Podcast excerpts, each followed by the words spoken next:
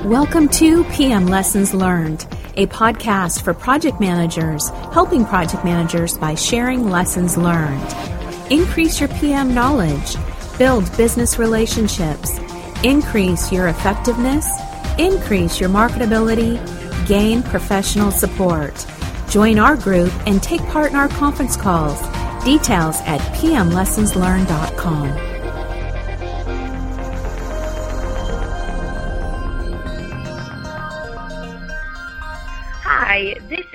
Alicia, and welcome to another PM Lessons Learned Best Practices call. Today is November the 19th, 2015. PM Lessons Learned is able to work because of volunteers. We offer all the services we have on pmlessonslearned.com for free. So we depend on volunteers to make what we have available happen. So if you'd like to volunteer, just let us know by emailing us at share at pmlessonslearned.com. If you'd like to follow along with our presentation, just click on the screen sharing link on the left-hand side of our website. And if you're listening to the podcast, you can find the files under the Files and Presentation link also on the left-hand side of the website. I have everyone on mute right now so we don't get a lot of background noise. So if you have a question, just press star six to unmute your line. We have a great speaker tonight. His name is Howard Smolowitz. He is an ITIL certified and PMI certified project manager. He is a widely published author and has a variety of responsibilities in his 15 years with IBM. He has trained people worldwide on systems, engineering tools, and techniques. He is currently a first line manager at IBM overseeing a large group of IT architects implementing service management systems onto some of the world's largest strategic outsourcing accounts.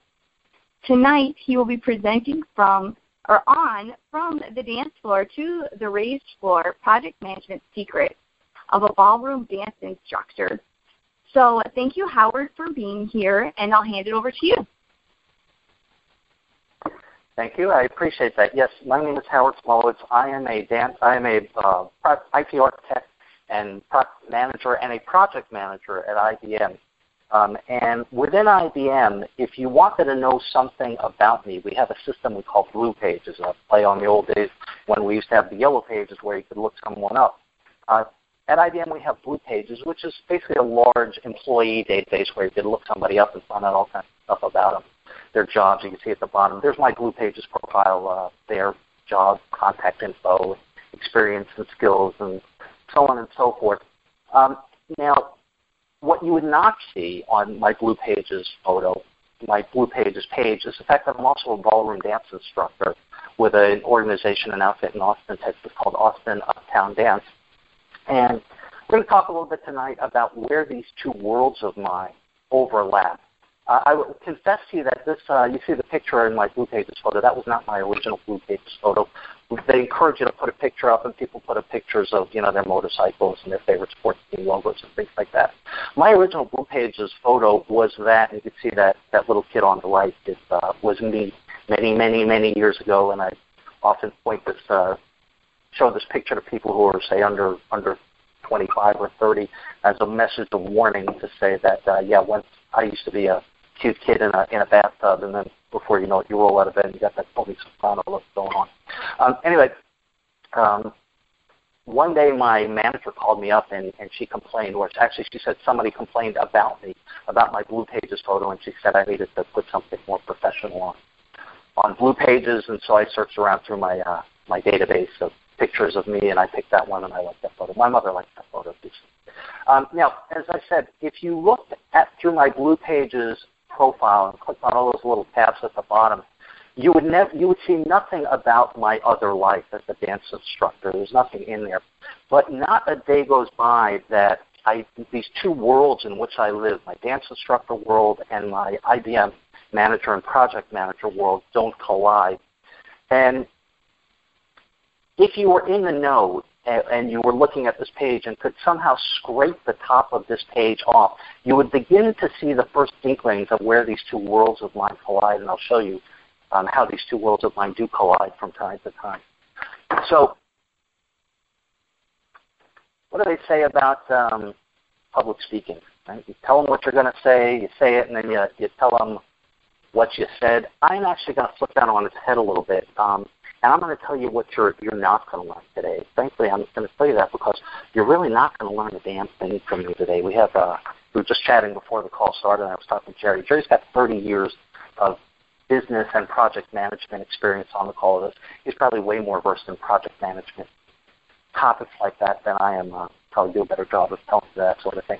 So I will guarantee you today that you will not learn anything from me. So you might be sitting there saying, well, why am I here? Well, everything I'm about to tell you, you already know. And this is, I think, the case with most speakers, most motivational speakers. What I will tell you today is that you're not really here to learn something new. In fact, um, I will say that the title of this presentation, Project Management Secrets of a Ballroom Dance Instructor, is a bold-faced lie. Everything I'm going to tell you, you already know. Um, what I would ask you to consider, though, is that you might be here to do something new. I um I do this. I do a lot of public speaking in a lot of places. And uh, last year, a couple of years ago, I was uh, asked to present at a project management conference, and there was a guy uh, who wrote a book called uh, "Take the Stairs," and it was Rory Vaden. Did a great job. Took probably 30 pages of notes. Uh, the year before that, I was asked to speak at the same conference. They had the guy who, a guy who piloted the space shuttle. He's, uh, Commander Rick Searfoss. Did a great job. Uh, and I walked out of the room, again, took pages of notes, walked out of the room, felt great, felt, felt positive, walked out of the room, and I felt great and positive and uplifted for maybe four hours. After that, um, everything just sort of uh, just slowly faded away. And by the way, this is not an indictment of uh, Rick Searfoss or Rory Vaden. They were great. They were warm, funny, and engaging. The problem is with me and us. The problem is I think we go to these sort of talks like this and we learn about them, and then we walk out of the room and then forget about them a few hours later. So what I would ask you here today is not that you're here to learn something, but I would ask you maybe you're here to do something. And what I mean by that is there's probably some aspect of your life, maybe it's a relationship, uh, personal or professional. Um, maybe there's some issue going on. Maybe it's some some uh, I don't know conflict that you have to clean up I don't know what it is. It's going to be different for everyone. And uh, if you're wondering, you probably know what it is now. There's probably a little voice in your head telling you what it is. And if you don't know what that little voice I'm talking about, it's the little voice in your head that's saying, what little voice is he talking about? So listen to that little voice. You're here, here to do something. And I've been presumptuous enough that I, I put um, on the bottom of the slide, you're here to do something. I don't know what it is, but the biggest compliment you could pay to me tonight is to do something as a result of this presentation.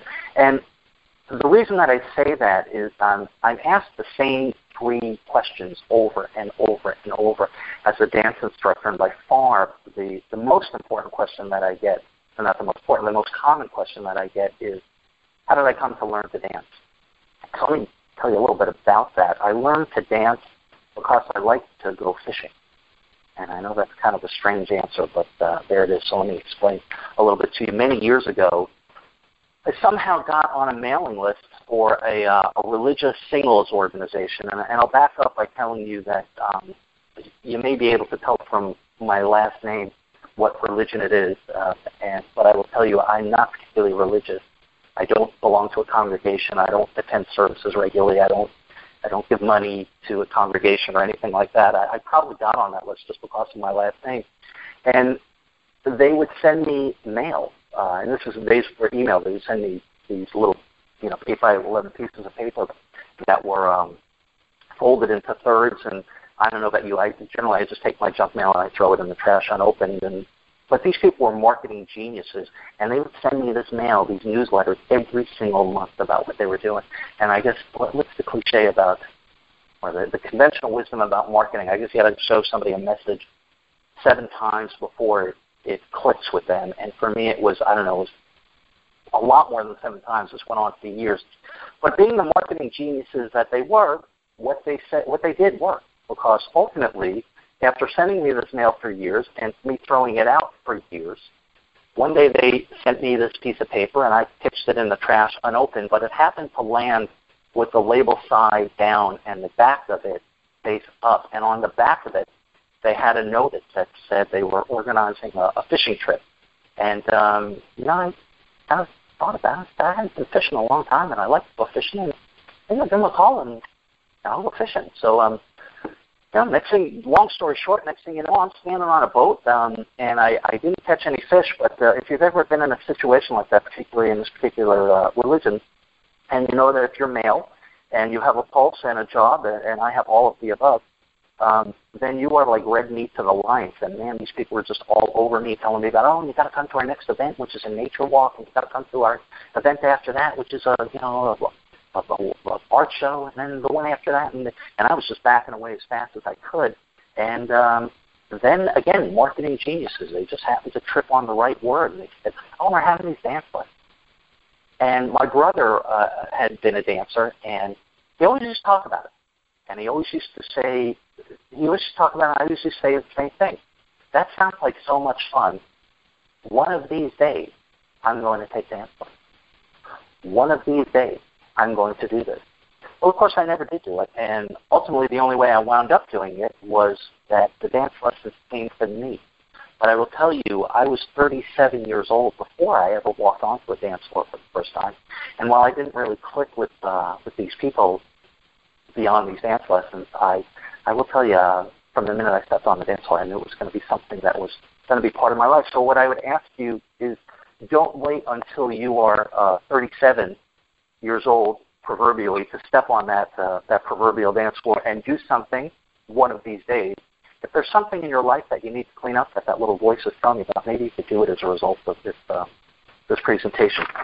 So, um, I'm going to talk about some of the things that I've learned as being a dance instructor and how they relate to being a project manager and a manager at IBM. Because not a day goes by that I don't see the the parallels, and I'm not going to not going to talk about them in any particular order, but I am going to talk about uh, just coincidentally the the first dance lesson that I took and the the most important thing I learned at that first dance lesson, and uh, it, it was kind of a revelation. The first, thing, the most important thing I learned at that first dance lesson was not what you think. It was a hot October evening in Austin, Texas, and I remember it well. I remember the teacher who taught it. I now know her quite well, and um, what I learned, and it was a salsa lesson, and salsa you start, they said, did teach me, yes, start with your left foot, start going forward, quick, quick, slow, quick, quick, slow the rhythm, and they showed me how to do it, so on and so forth. Um, I did learn that, but that was not the important thing that I was there to learn that night. What I learned there was at a surprising time. So in most of our, uh, our group classes, at least, people don't come with partners. They might, but usually you just have single men and single women show up and you kind of pair up randomly and then as the dance instructor I or the instructor that night will say, okay, everybody make a circle and men stay where you are and ladies uh, you know, move one partner to the counterclockwise around the room or something like that. So everybody gets a chance to dance with everybody else. And the other thing that is a benefit of that is as happened on that particular night with my first dance lesson, we didn't have enough ladies. So they would rotate around the room, and periodically I didn't have a partner, and I would have to stand there and watch everybody else dance. And as I said, that is when I learned the key message that I was there to learn that night. And the key message that I was there to learn that night was that, oh my gosh, these people are awful. These people are terrible. I thought it was just me who couldn't get this thing right. And I was a pretty good athlete when I was a kid. I was captain of my track team, and I was a lifeguard and so on. And they're asking me to do this relatively simple thing. I couldn't just get my feet to move under me. And uh, just uh, that little graphic, I'll point to that. Uh, you may or may not have seen it. Um, this is a, a screenshot from a Seinfeld episode where I guess Elaine is learning how to dance. And I've never actually seen the episode, but um, somebody told me about it, so I went out on YouTube and looked at it. And I, I just love the uh, the the way they described her dancing. Somebody said it was a full body dry heave set of music. I just love that terminology. So the lesson or the, the, the lesson that I got that night was you're not going to learn to look good when you begin to dance. That's just a fact of life. Um, earlier tonight, I came from a piano lesson. Uh, about eight months ago, at the age of 56 years old, I decided to learn to play the piano, and I am truly a horrible pianist. And I will tell you why I am a horrible pianist. In fact, I just told you. The reason I am a horrible pianist is because eight months ago, at the age of 56, I decided to start taking piano lessons. Nobody looks good or sounds good when they first start. That's just the fact of life. But in the project management world, certainly in IBM, what do we see all the time? I see people expecting that we got the requirements right. Why was that estimate wrong? How come we didn't know what the customer wanted? Um, I don't, in many cases, even know what the final deliverable will be when I start the project. So I, my recommendation would be maybe to look at it as a more iterative process. And recently, we at IBM have gotten into a more agile mode, and I think that's a, a very healthy thing. So we've got to get out of that mindset of expecting to look uh, look good right off the bat. And something that I, I often talk about in my dance classes is the, the idea of uh, a three-month syndrome. And what I mean by that, well, I'll just read you my definition. Three-month syndrome. You will, in your mind, I'll say that again, you will, in your mind, be the best dancer you will ever be three months after your first lesson. And what I mean by that is that first month you come in and you say, oh my God, I'm terrible. Oh my God, I'm awful. And as I said before, I was a pretty good athlete. How could I be so bad, right? Month number two, you come in and you say, I'm terrible. But if you look at that guy over there, oh my, who just started, at least I've got a month on him, I he's truly horrible. Month number three, you start to think and you start getting that big head saying, oh yeah, I got this down. I'm a great dancer. Until, and you get to be the best dancer in the world for about maybe a week until you look around the dance studio and you realize, okay, yeah, I'm a, I'm a badass, but wow, those people over there who've been doing it for 15 years and are competitive ballroom dancers, they are truly, truly badasses. So again, my lesson here is uh, start small. Put it out there, build on it, improve it. Uh, the lesson that I think we need to take is really from the Japanese, and you may remember this from when you took your project management exam and, and we learned about the concept of Kaizen. Uh, and Kaizen is, is a Japanese frame of mind where they will, for instance, look at a car and say, well, what can we do to improve this car? The IBM way of looking at things is we have a problem. Oh my God, we've got to fix it. We've got to fix it all at once, and we've got to fix it now. The Kaizen way, which I think is a much more productive way, is they look at a car and say, well, what can we improve in this car? And rather than going for the big bang and trying to fix everything all at once, all up front, they say, well, what about that door? How is that door hanging on that frame? And maybe if we make this small change to this small handle on this wrench that we use to attach the bolt which goes through the hinge into the frame. Maybe we can make just a minor, minor, minor modification, which may seem trivial and, and, um, and useless, but in the scheme of things, when you take a million of those small improvements, well, you can get some, some pretty good cars. Uh, recently, this has been thrown in my face at IBM. We have a uh, uh, one of my customers is one of the largest banks in the world. It's not the one you work for, Jerry, but I, I guarantee you would know their name.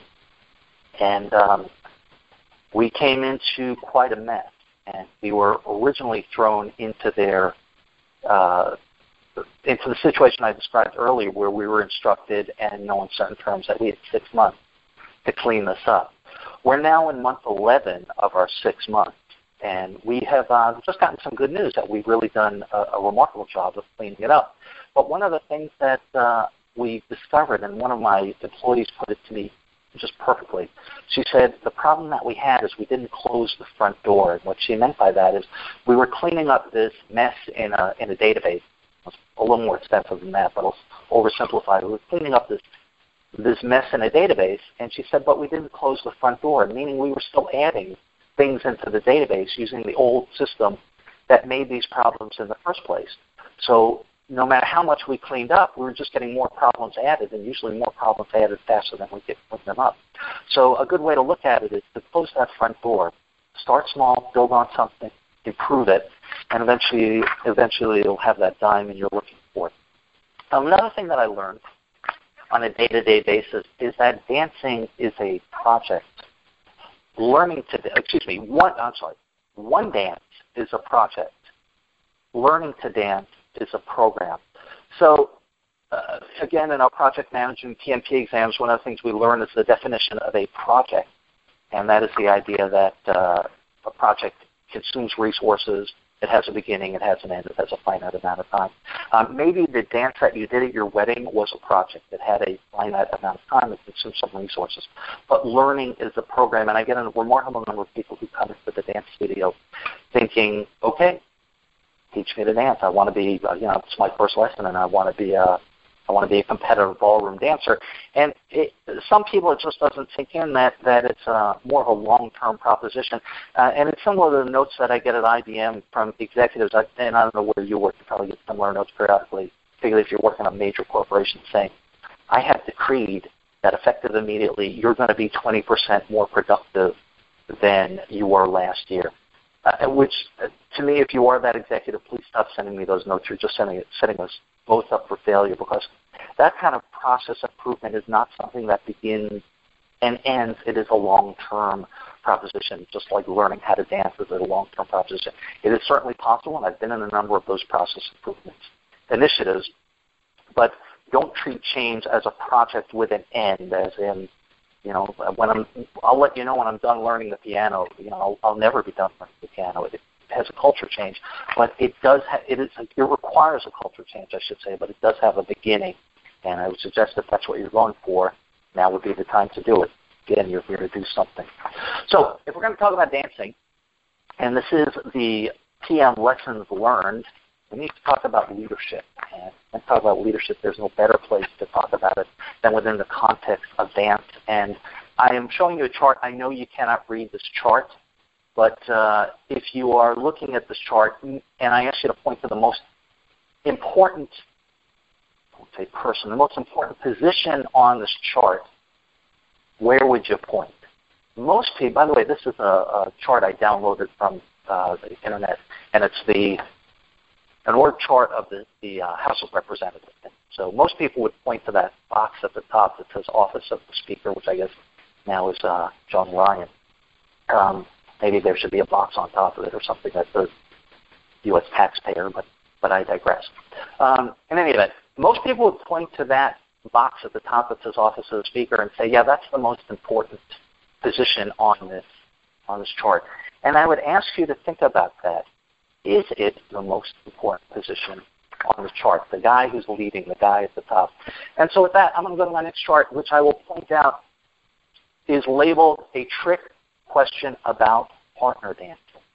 Stress the word. It is a trick question about partner dancing. I'm going to briefly get out of the screen show mode so that I can look at uh, at your responses because I'd like you either to speak up and or use the little chat session and tell me, understanding that it is a trick question.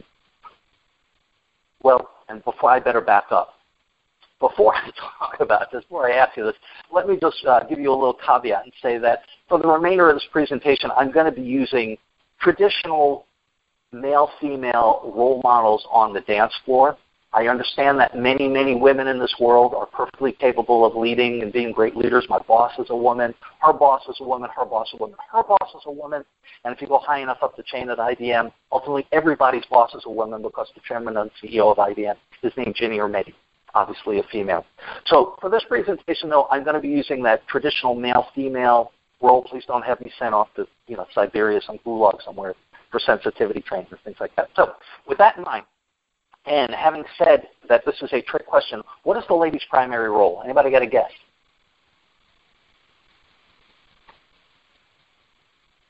Looking in the chat. Now, most people would say that it is following the lady's primary role, Jerry. He put leader. Most people would say that the, the lady's the, lady's primary job on the dance floor is to follow. And yeah, and that's what people are saying now. And I, and I would tend to agree with that. Now here's where the trick uh, question part comes in. What's the man's primary job? And already somebody has said men lead. And I would say, well, maybe. Um, I would say that's actually that is certainly an important thing that the men do, but that is not the man's primary job. The man's primary job, to me, is making the lady look good, and I stress this in all of my classes. Now, you're going to make her look good by leading, but that's not your primary job. That's uh, that's really how you do it, not not what you do. Um, because I would ask you to reflect on if you are out there on the dance floor uh, and you got that that one leader at the top who is more who is most important? Can you do it without the other person? And I would suggest to you, no, you cannot be an effective leader without you know you can't be an effective chief without the Indian, so to speak. And I have worked for people who are interested in making sure that they they look good and, and only they look good, and I would call them them stars. I'll talk more about being a star later on. If you want to be a star, there's nothing wrong with that. But I think as a leader and a project manager, I'm more important in supporting my, my team. Um, so um, keep in mind you can't do it without the people under you. Uh, with Owen, charts.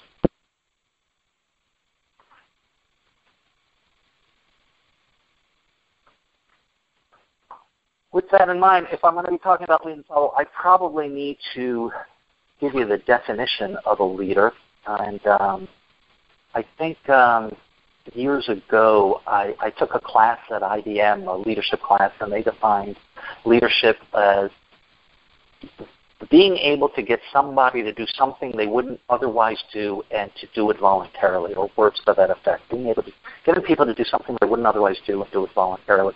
And I think that's an okay definition, but I remember when I took that class, I, I did raise my hand and said that that's fine, but I think a, a true definition of a good leader is somebody who makes other leaders. And I see this on the dance floor. Um, first of all, one of the issues that I have is uh, that lesson that I talked about earlier in the class that's also lesson was actually not really my first dance lesson. That was my first formal dance lesson at a dance studio, but any number of women had had tried to teach me to dance, and the way they had tried to teach me to dance was by taking me onto the dance floor and somehow dancing in front of me. And I guess the idea was that if they're doing this dance in front of me, I'm somehow going to be able to reverse engineer it and learn to lead it um, which is about as ridiculous as the idea of playing a Beatles record for me and expecting that, you know, because I've heard them play Hey Jude, now I can write a song like John Lennon and Paul McCartney. So dancing in front of me is not the same as teaching me to dance. And I think uh, our obligation as project managers is to create other project managers and other leaders. Uh, with that said, I do actually do this in my in my both dance world and IBM world.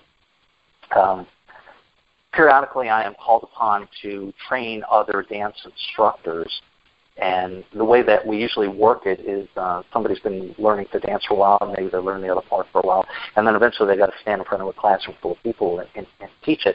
And one of the things that it's, it's an interesting phenomenon that happens because generally the first time in front of a crowd, I tell them I'm going to have them teach something relatively simple, ladies underarm turn or something like that. And uh, immediately they go into a panic mode thinking, oh my God, how do I do that? What are the mechanics of this? Where do I raise my arm? And, you know, well, what foot do I turn and all this, that, and the other thing. And, and usually I have to tell them relax. By this time in their dance career, they've led it or, or followed it um, probably thousands of times. The mechanics are there. What I usually tell them as far as being a leader and a teacher is what's way more important is the energy that they bring to the room. I try to be very conscious of the energy that I bring to a room, whether I'm in front of my project team or whether I'm in front of a dance studio, or whether, frankly, for that matter, whether I'm on the phone doing a, a presentation like this. What I find is that my team and my class and my students are a mirror of what I bring to the table. And if I say, you know, if the crowd goes wild, everybody gets particularly excited, but if I can just shout it out and the crowd goes wild, I get a lot more energy out of the people. So, and this is something that I, I've been trying to reflect on lately is what energy have I been bringing to the table? Maybe something you want to think about is what energy have you been bringing to the table lately? Um, so we were talking a minute ago about about making yourself a star, and as I said, I don't think there's anything wrong with wanting to be a star, but I don't think you make particularly good leaders that way. I don't think you breed particularly good leaders that way.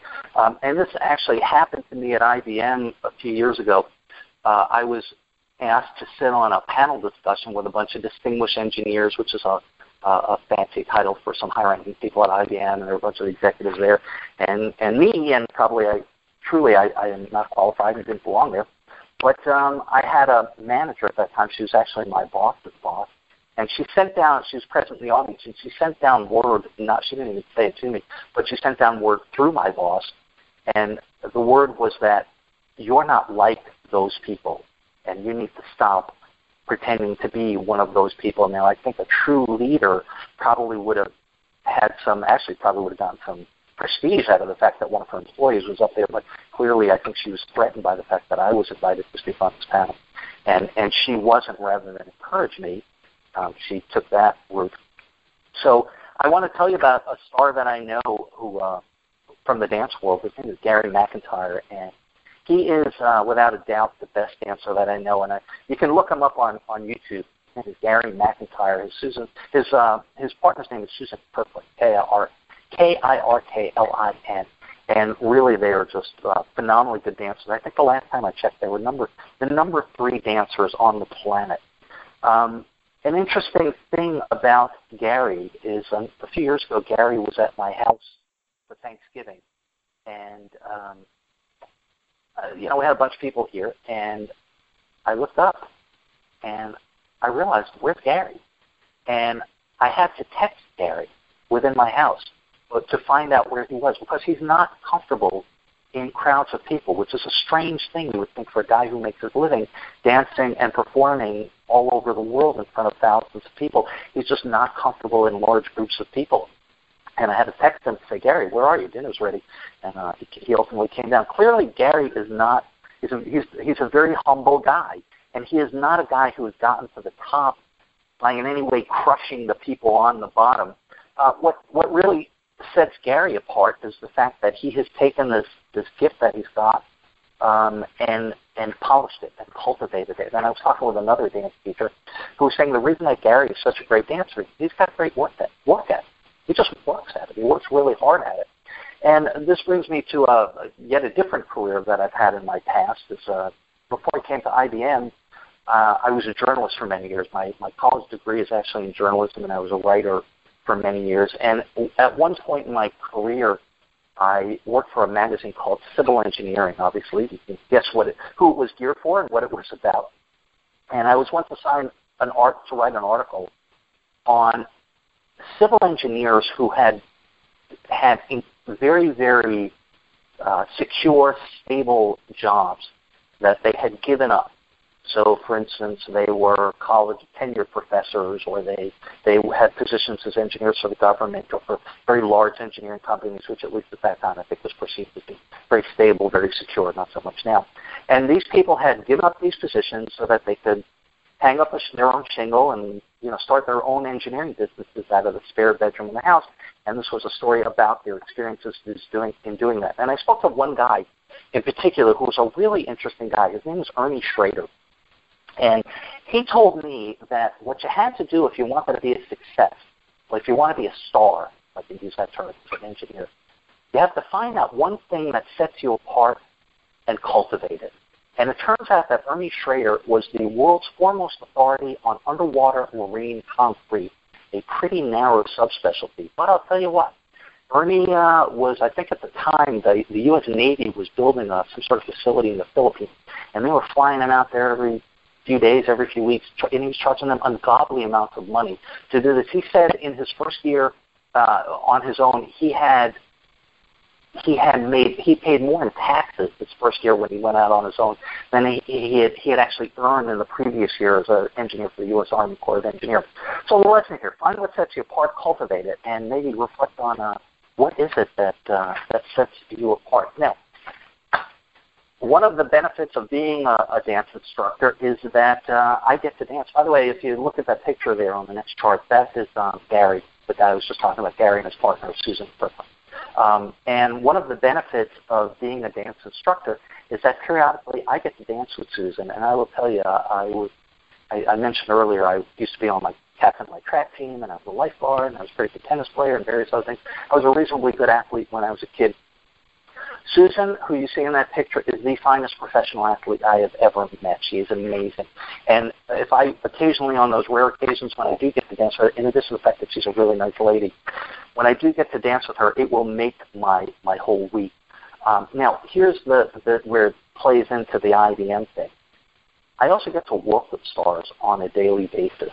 And um, maybe I don't know if anybody on the phone is or listening to the podcast is a is a manager, but when you are a manager, periodically you talk to your people and you eventually you get that holy crap moment where you realize, oh my God, the people who work for me are way smarter than me, not a little smarter, way smarter than me. In fact, not only are they smarter than me, but if I was interviewing myself to work in this department, I wouldn't hire myself to work on this team because I'm not qualified to be among these people. Yet somehow I'm that manager. So I take the uh, I take um, I take the lesson from my dance instruction world and I bring it to working with the, these people who I'm, I'm honored to have, have working for me. Um, when I'm dancing with Susan, my main thought is don't drop her, don't trip her. All I do is stay out of her way and keep from dropping her. She's going to make me look really, really good. Similarly, in my IBM world, these people are so good. Recognize the talent. I've hired them for a reason. Don't micromanage them. Get out of their way. Do let them do their job. Invariably, they will make you look good. Now, on the other end of the spectrum, I said one of the benefits of being a dance instructor is I get to dance with people like Susan. Unfortunately, on the other end of the spectrum, I get to dance with people who, uh, will put it mildly, uh, are not stars. And I can tell you that anybody can look great when you're dancing with Susan Kirkland. And Dancing with somebody who sucks takes real talent. Um, but what I try to do is actually exactly the same thing. A minute ago, I said if you're if you're dancing with a star, recognize that talent and uh, and and let them do it.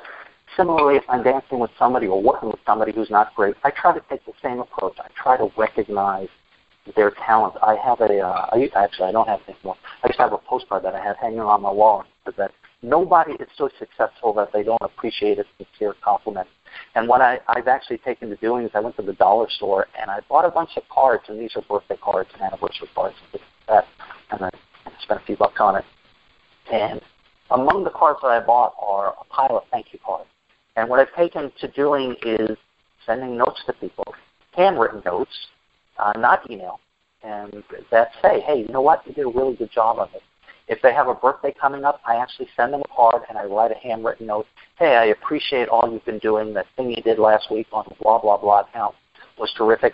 And the reason that I do that, and the reason that I do that and put a stamp on it and mail it to them, one of the things I found is there's some sort of there's a power to it. I guess we probably all have uh, either a birthday card that's sitting on our desk uh, and, and it's been there for months, or maybe you got a postcard somebody sent you from somewhere exotic that's that's on the refrigerator uh, that if you got it in an email, it certainly wouldn't have that sort of lingering effect. But there's a power that you have when you put it, when you actually handwrite it and send it to somebody, particularly in this day and age. And uh, it only cost me 49 cents to do it.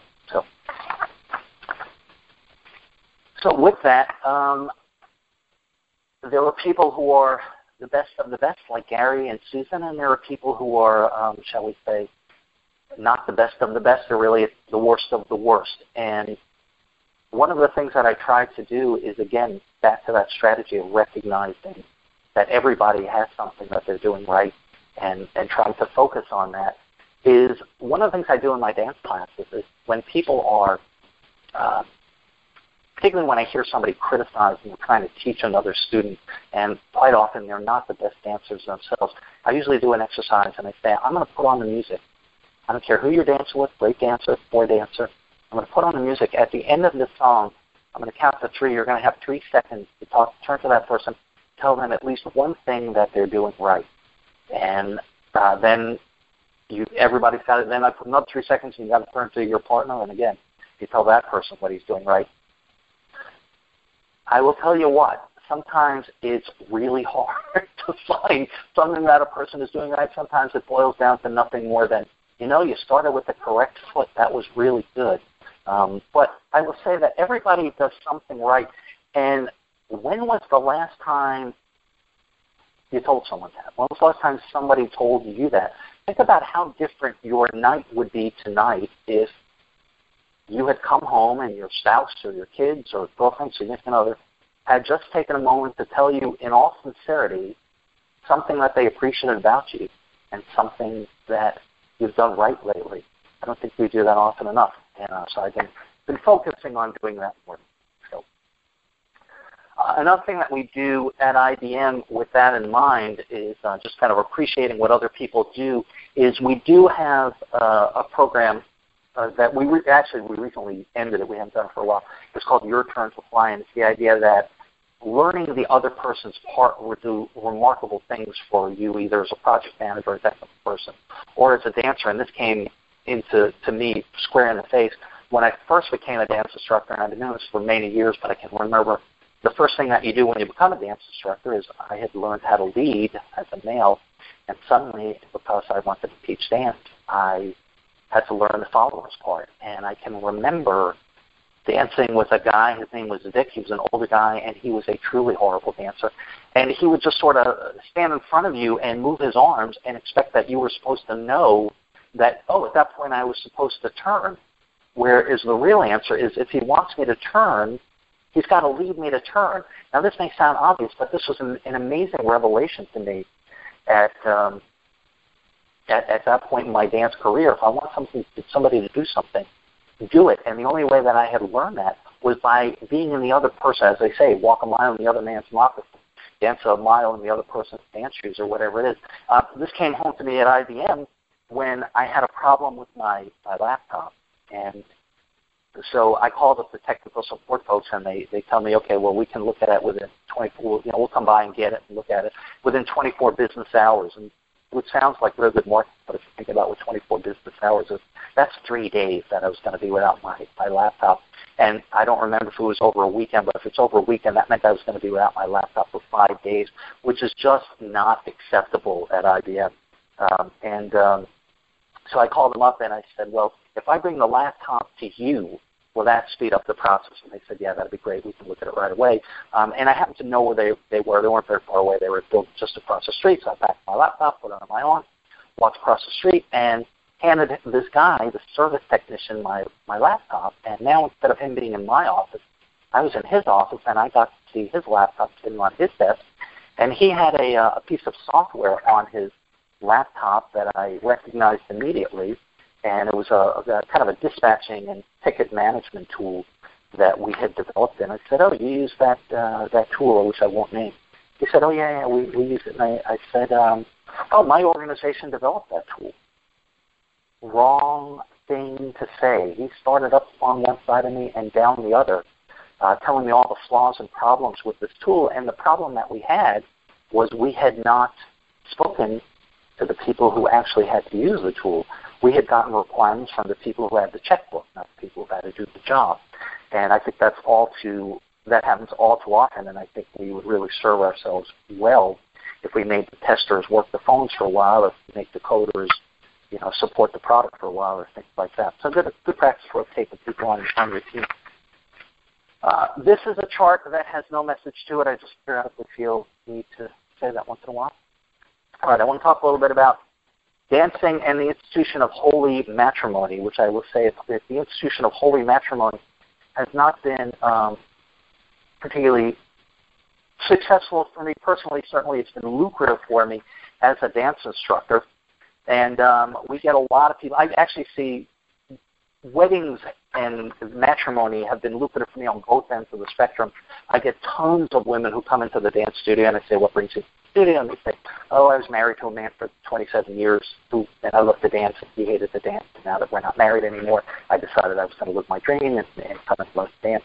You can probably imagine how many times I learned I hear that in a in a week. Um, on the other end of the spectrum, we get a tremendous number of people. A huge part of our business is people who have come in to learn to dance their first dance at their wedding. And I, I what's the divorce rate in the United States now? I think something like half the people are going to be divorced within five years or something like that. And it's amazing what a microcosm teaching to dance, teaching dance is uh, of, a, of a relationship. And sometimes I get into a lesson and I feel like I have to have a whistle and a black and white striped referee shirt over people. And I begin to think, you know, if you guys are arguing over how he's leaving a lady's underarm turn, what's going to happen in a couple of years when the money gets tighter. You're trying to decide whether or not to have kids or move to another city or something like that. Uh, on the other end of the spectrum, it is nice. It's beautiful. It's refreshing because I do get those couples, and it's not uncommon to have people and clear. And it's almost never the guys who want to do this. Uh, you, quite often they're dragged in And it's really nice and refreshing how often I do get people who say, you know, maybe he's not the greatest dancer, but they'll turn to their partner and say, I really appreciate the fact that you're you're here doing this for me. And um, you, you sometimes wonder, I wonder if they're going to make it. They probably will. I have a couple. Uh, they are not learning to dance for their wedding. They actually came to the dance studio to learn to dance for their daughter's wedding. They've been married for a long time, and uh, they decided they liked it and kept up with it. And he is um, not a terrific dancer. Uh, in fact, he has quite literally drawn blood on her. He stepped on her toe so, toe so hard one time that he he broke her toenail and her, her toe started to bleed. And now she periodically like wrap, prophylactically wraps her toes in tape so to protect them. But um, you know what? Always smiles at him, and always says, "Gary, I, I appreciate the fact that you're doing this." And I think maybe that's the reason that they've continued to do this. I think maybe that's the reason that they've been married so long. Oh, who can say? I don't know. But I will confess to you that attitude, you know, attitude is everything, is what I'm saying. And I will confess to you that this is something that I struggle with from time to time, and maybe ask you to reflect on what yours has been lately. I will also tell you that I, I have found um, something that that uh, I found a useful tool to help me with my attitude, and I found this on an IBM Personal Vitality website. And the advice they gave, and it, it works, is uh, take 10 paper clips, put them together, put them in your right pocket, and when you start finding yourself having that bad attitude, those negative thoughts, pull one paper clip off, put it in your left pocket. Just be aware that you've had that negative thought. And it is amazing when you are aware of doing this how you can retrain yourself to change your attitude, change your mind, and change your thought patterns. It's been successful. And uh, one of the things that I say on my chart, you're here to do something. One of the things that I've committed to doing as a result of doing this here tonight is to go back to that practice. As I said, I must confess sometimes my attitude is not what it what it could be. So um, one of the one of the play, ways this plays out is um, one of the things that I do get to do as a dance instructor periodically is I dance on cruise ships from time to time. Uh, people say, "Isn't that just the movies?" No, it is actually real. And I'll, I'll tell you how it works. I am hired by a travel agent uh, to dance on cruises with women, and let's just be honest. Generally, they're they're women who have money, who may be a little older, and their passion is dancing, and they go to her as a travel agent to book a ticket on a cruise ship. They would be way better off getting a ticket way cheaper if they just went directly to Cunard or Princess or you know one of the other cruise lines and booked the trip. The reason that they pay her a premium is because she takes that extra money and she hires me and a, a bunch of guys like me to dance with them. Generally, the, the way it works is there are usually about three women to every guy.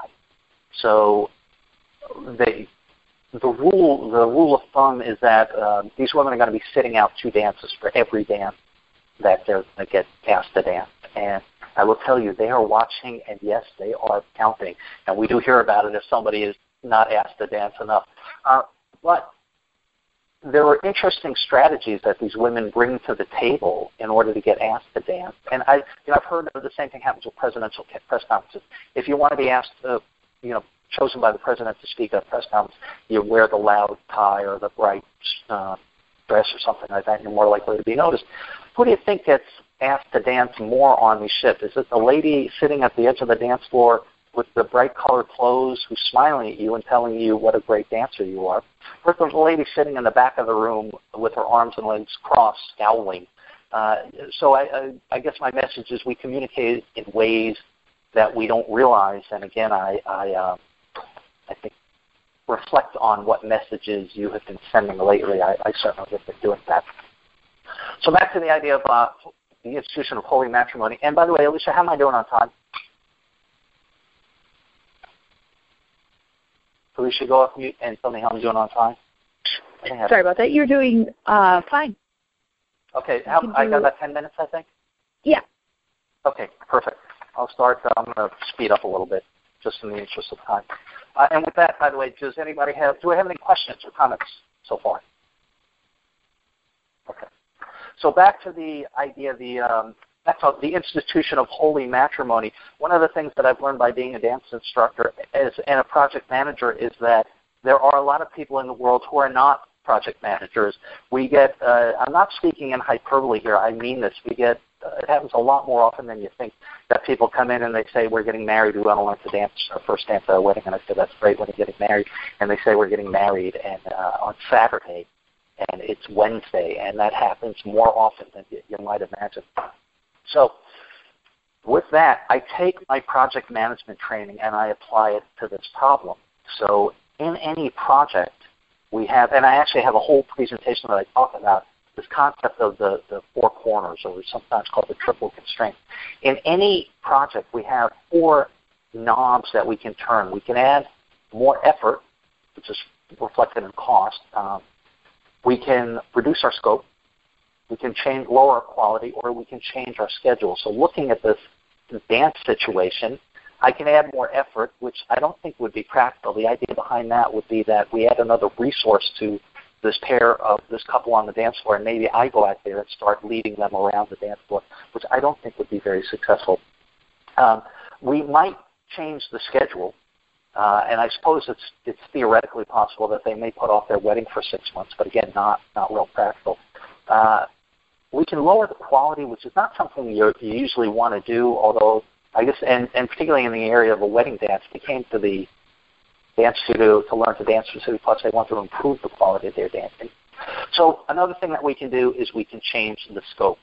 And usually what I do if I only have a couple of days is I work on a very few things. Most people at their weddings, and if you think about your wedding, what you probably did was stood there and rocked side to side in that kind of high school bowling pin thing. Um, so if I can just get them to move around the dance floor with a reasonable dance frame for a minute or two, that's usually way better off than they would have been had they not come into the dance studio.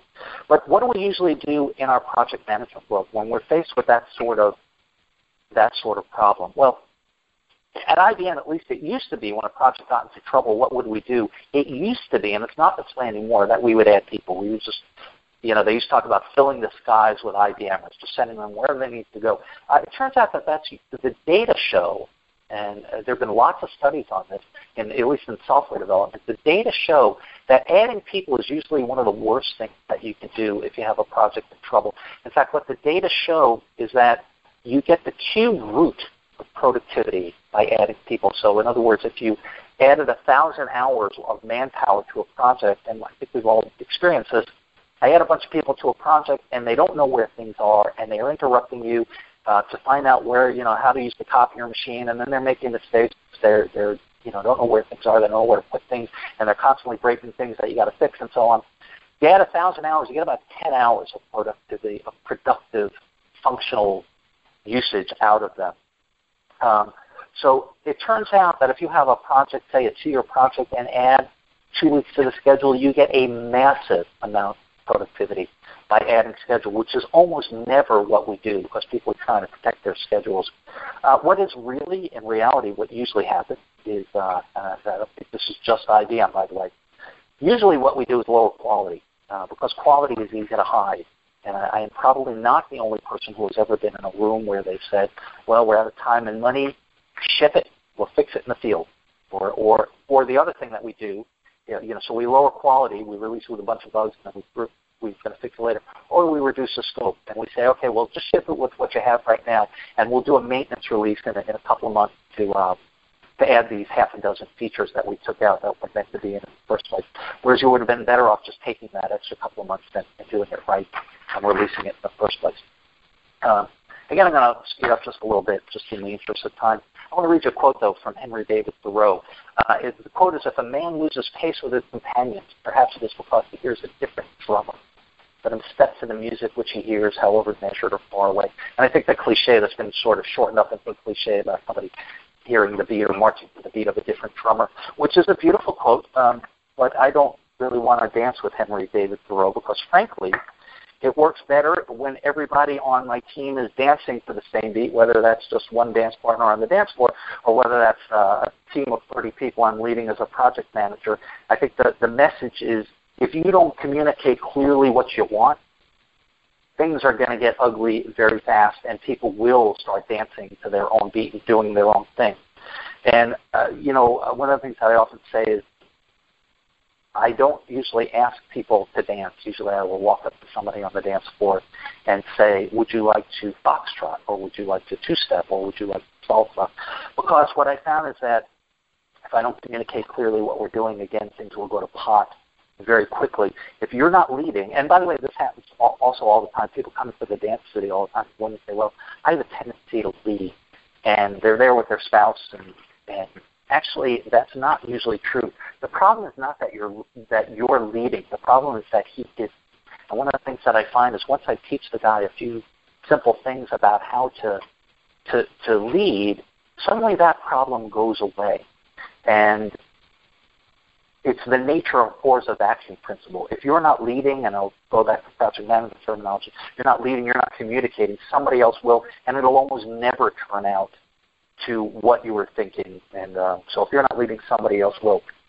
Now, I said people ask me the same questions over and over. One of the things that people ask me is like compete. I don't compete uh, because I like to dance, so I don't compete. I have a any number of friends who are teachers, and uh, then it's become a job. And for me, I teach dancing part time. It's not my full time living or my full time occupation. So then it's become a job. At the end of the day, they want to go home, uh, put their feet up. I like to dance. So uh, that's one of the reasons I don't compete. I have seen competitive dancers on the dance floor quite literally screaming at each other in the dance studio, making a big scene. I do know of at least one divorce of some competition dancers who got divorced. Um, and I watch these people screaming at each other, and I have to think about it, say, you don't look like you're having a lot of fun. And if you're not having fun, then why are you doing it? And um, Shakespeare said it. And he said, life's, again, I'll read your quote, life's but a walking shadow, a poor player who struts and frets his hour upon the stage and then is heard no more. It's a tale told by an idiot full of sound and fury signifying nothing. I used to uh, keep that quote taped to my monitor so that I'd have to look at it all day. Because I think what it means, if I can be uh, presumptuous enough to maybe paraphrase William Shakespeare, I think what it means is we're not that important. Stop taking yourself so damn seriously. And um, by the way, stop complaining about my damn blue pages photo. So uh, I've got a couple of minutes. Let me wrap up. Let me tell you uh, my final couple of charts here. Final messages. The top four things you can say to piss off your dance instructor. The, and these are in reverse order, kind of David Letterman style. The top thing you can, the number four thing you can say to piss off your dance instructors, I can't do that. There are things that I can think about that I was taught to do that I thought, oh my God, I'll never, ever be able to do that. That now I do without even thinking. And even though, and I try to reflect on that. I was talking with my piano teacher tonight about this, telling her that um, even though I'm a terrible pianist now, in five years doing this chord or something will, will be easy because that's how it was with learning to dance. And the lesson in that, and, is, and I think it's a cliche, but it's true. If you think you can or you think you can't, in both cases, you're right. Uh, the number three thing uh, that you can say to piss off your dance instructor is I'll think about it. I have a, uh, I, in addition to being a dance instructor, I'm actually a dance instructor, a dance instruction salesperson. Part of my job is to sell people on Dancely. They come into the studio, we show them the packages that are available. We generally have a little freebie lesson, and then at the end of it, I say, well, okay, so what is, what is your plan? And a lot of people, well, not a lot of people, but some people say to me, we'll think about it. And I'm actually pressed for time, but I'm, I'm going to tell you a, a quick side story about uh, I used to be a landlord, and I had a tenant who was uh, she was kind of a slob. Well, no, I won't say she was kind of a slob. She was a slob, and she also didn't pay her rent, and I evicted her. And because she knew she wasn't getting her security deposit back, she picked up the few valuables she had and a few things she wanted, and left everything else in her house behind, including the piles of pizza boxes and fast food wrappers and you know trash and various detritus. And it took me a couple of days, and I'm just hauling hefty bags worth of garbage out of there. And among her things, I came across this sheet of paper that she had folded down in half the long way and on, you know, like we've sometimes done when you want to do the decision, do I buy the sporty little sports car, do I buy the practical SUV? She had pros and cons about her sleazy boyfriend on this thing, which I found, and clearly she was trying to decide whether she keeps him or tosses him overboard. To me, the idea is that if you got to make a list like that, you probably already know the decision. But again, I digress. So I'm reading this list of hers, and on the pros column, it's got he's sexy and he's. And he makes me feel good or whatever. And on the con side, I am reading this list, and it says he's moody, he's inconsiderate, and, and he killed somebody, and And uh, yeah, I'm, I'm reading this thinking, you know, maybe I'm old-fashioned, but if that's my list, that's a little higher up than number three on the list. So anyway, back to what I was talking about. You come into the dance studio and you go through this thing where we show you the packages and go through the lessons, and then you say, I'll think about it. Well, you're not really going to think about it. You're not going to come up with this list of pros and cons. You already know the answer. The answer is no, no thank you. Uh, and we do this a lot at IBM. We are bad at saying no to our customers. I suspect we're not the only ones. Everybody wants to be a nice guy. Everybody wants to say yes. But ultimately, if you can't say no from time to time, you're going to tie yourself in knots trying not to do what you committed to doing. So I think most people would just like to be on the table. And as systems engineers and project managers, it's our responsibility to to uh, to say what is and is not going to happen. Uh, the number two thing that will piss off your Dan. Oh, so lesson. You already know it. Just say it. Uh, the number two thing you can say to piss off your dance instructor, Ginger Rogers did everything Fred Astaire did backwards and in high heels, which uh, I think this was attributed to Ann Richards, used the governor of Texas, although I don't, she, I don't think she said it, but I did make a good bumper sticker. Um, here's the problem. It's not true. Ginger Rogers never had to ask, walk across a crowded room, find a woman and ask her to dance, which let me tell you, ladies, if you've never done that, can be incredibly intimidating. Never had to figure out is this a two-step, is this a tango, is it a waltz, is it a foxtrot? Never had to figure out, guide somebody through a crowded dance floor. Never had to figure out, I want to leave this ladies on her turn. Do I lift my hand and on one or on two, and so on and so forth. Now, don't don't. I'm not going to minimize what Ginger Rogers did. She was an amazing dancer. She was a beautiful dancer. She brought a tremendous amount to that partnership with Fred Astaire. But the lesson is understanding who's going to be doing what is as important as what I talked about a second ago, understanding what's got to be done.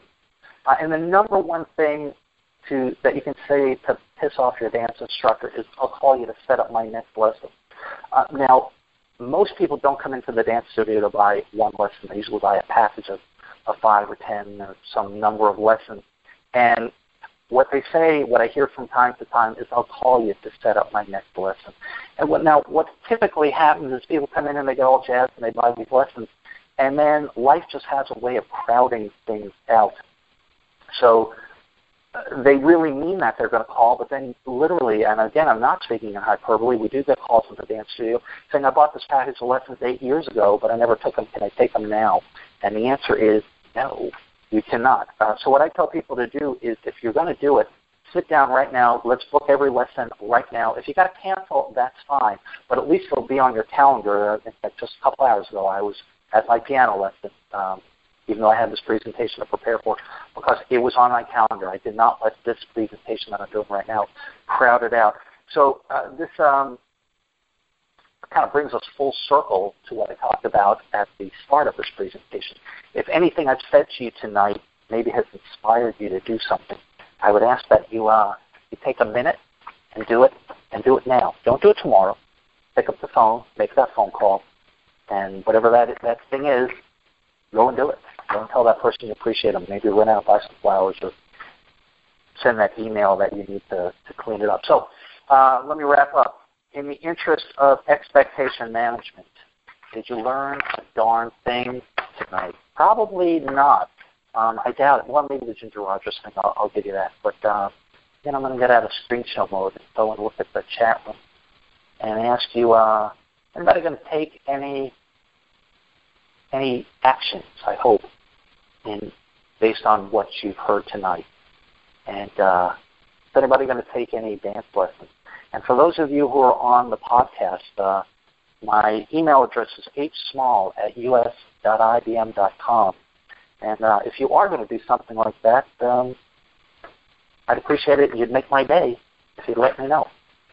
So with that, I'll wrap up, see if there are any questions, comments, or emotional outbursts, and turn it back over to you, Felicia. All right. Um, I surprisingly actually don't have any questions. That was um, wonderful. I have tons of notes, and you made a lot of great points. Especially, I liked how you talked about closing the front door without, you know, letting while you're trying to fix up your mess. That was really brilliant. I think it's, you know, sometimes things like that that we don't always think about before we, you know, start into a project. So. Well, in the, in yeah. the interest of credit where credit's due, I'll, I'll thank Terry Crawford for okay. That's her line. All right, great. Um, and then, did anyone else have any questions for Howard tonight? I do not. All right. All right. Well, thank Well- you so much for having me. I enjoyed doing this. I appreciate Yes. the invitation. Yes. Thank you, Howard, and thank you everyone that called in and participated. You can download and listen to a recording of tonight's call at pmlessonslearned.com. And due to the holiday season, our next uh, best practices call will be uh, in January on Thursday, January 21st, 2016. And again, if anyone is willing to volunteer or if you know someone who'd be interested in being a speaker for our call, please email us at share at pmlessonslearned.com. This is PM Lessons Learned, project managers helping project managers make a difference. This has been a PM Lessons Learned podcast. Project managers helping project managers by sharing lessons learned. Come join our group. Visit our website at pmlessonslearned.com. Till next time, keep on learning.